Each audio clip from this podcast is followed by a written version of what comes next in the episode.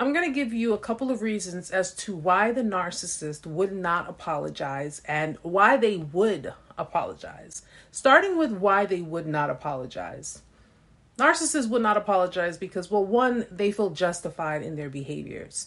They have managed to not only ingrain in your mind that their behaviors are your fault, but they've managed to convince themselves that that's actually the case. So they feel justified in reacting or acting the way they had towards you during whatever stage of your relationship or even during a discard.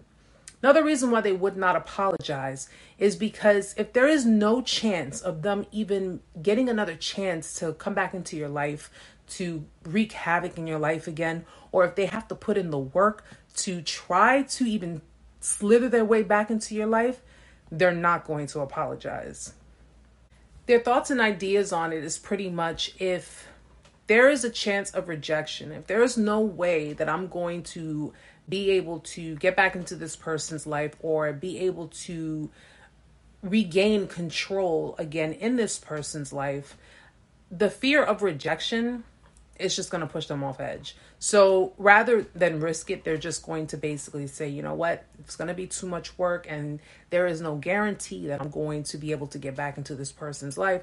I'm not going to apologize. They're very egotistical, they're very prideful people. And at the end of the day, if it means them not getting their way, they won't apologize to you.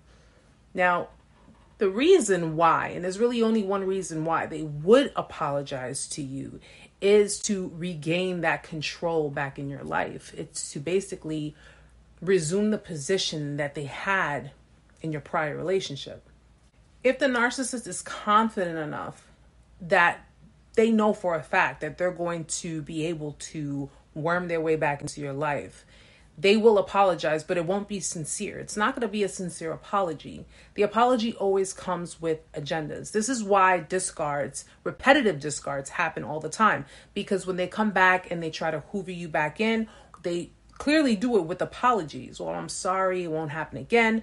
I'm sorry I acted that way and you know, they they would basically play it off like they acknowledge their behaviors, they acknowledge that they were wrong, but at the end of the day, they don't care. Their apology is not sincere, it's not genuine.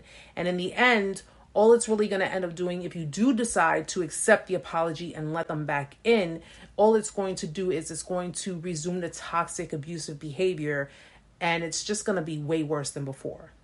So just bear this in mind an apology is only genuine when the person giving it is accepting to the possibility that they may no longer be a part of your life, but they are just apologizing for their behaviors and their actions, and they really want you to understand how sincerely sorry they are.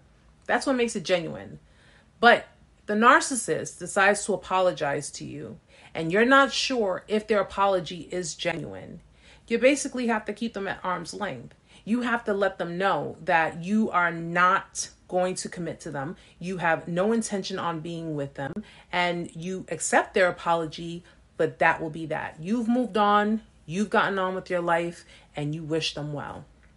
Wait for their reaction. If you get narcissistic rage, if you get aggression, if you get anything opposite of non toxic, you got your answer.